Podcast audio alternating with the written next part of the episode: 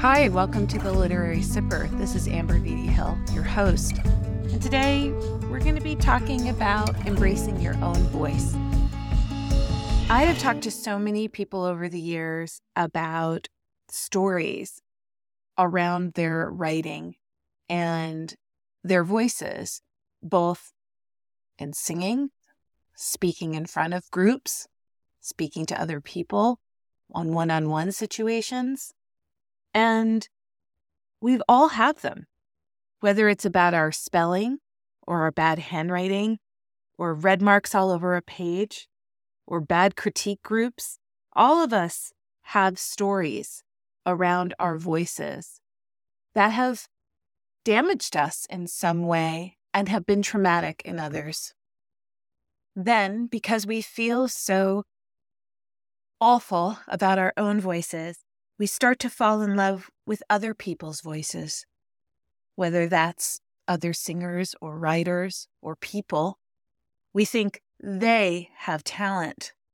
They have something I wasn't born with. That their artistry comes from another place, some place that I don't have access to. to. My voice is small. It's unworthy. It's unskilled, unimaginative. And I'm saying all of this because I felt that many, many times over my life. But what I want to say today is that the fear you have around your voice and your art and what you have to say to the world is part of the experience. It is part of the story that you have to share. No one said it was going to be this easy, and no one said it was going to be this hard. Roseanne Cash, the brilliant songwriter and writer, said that the key to change is to let go of fear. She says, I have learned to be steady in my course of love, or fear, or loneliness, rather than impulsive in its wasting, either lyrically or emotionally. Music is service to the people. Music and art, we need it like blood and oxygen. It heals us and it reveals us to ourselves. So, in order to become more comfortable with our voice as a poet, as a singer, as a person in the world, we have to do the work of listening to the self and listening to what it is that we have to say. The artist progresses through different visions of them their lives as they travel from childhood to adulthood. And each one of those lessons may bring with it fear, resistance, defensiveness, the feeling of being closed off or different from others, and all of the small voices that tell us you're not good enough or you're too much. All of those things can block your voice, literally, in your throat. And you have to go through the process of clearing out before you can sing out. Is there a problem that you have not talked about, that you have not even enunciated? Are there secret stories that you haven't told anyone that you keep within you and say, This is the reason that I don't share my voice. This is the reason that I don't put my work out into the world. This is the reason that I feel so confused.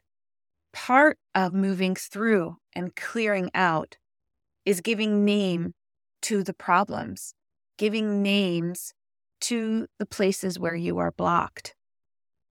And the but the work of being an adult and the work of being an artist is to figure out what resources you have to cope with them. Creativity is a resource. Other people are resources. Whether you need a coach, class, a confidant, a community, all of those things are resources that are there to help you do the work of clearing out space so you can welcome in new motivation. The hardest part is actually falling in love with the sound of your own voice. I can remember recording songs on a boombox in my bedroom when I was in fifth grade, singing and making up songs and recording them on a blank tape, a blank cassette tape, which tells you how old I am. Hello, fellow Gen Xers. But I would sing and I would hear them and I would think to myself, that's not me. That's not what I sound like. And I can even remember back then thinking to myself, my voice is ugly. Isn't as beautiful as I thought it was in my imagination. And there's facing the reality of the sound of your own voice that so many people ignore. And they have been encouraged to ignore because how dare you think that your voice should be above others or singled out or soloed when there's all of us clamoring for attention? And I would encourage you to do the simple work of recording your voice and listening to it. Record yourself reading a poem that you love or a song that you love. Just the words, don't sing yet unless you're called to. But just record your voice and then listen to it. Use the voice memo on your phone and listen to the sound of your own voice. Listen to it so often that it does not become the trigger. Ask yourself, what do you hear in your own voice that is a gift? What do you hear in your own voice that is to be commended, that is to be celebrated? And I will tell you, it's a very, very hard exercise to do. Every time I have to record a podcast, I have to listen to the sound of my own voice, and that's difficult. But over time, it ceases to be a blo- ceases to be a block, and you can move past it and move more carefully to the business of what it is you're saying, rather than how does it sound? Oh, that scares me. Oh, I feel like a sixth grader again. Find a friend, find a peer, find a community of other people who are also looking to sound their own voices.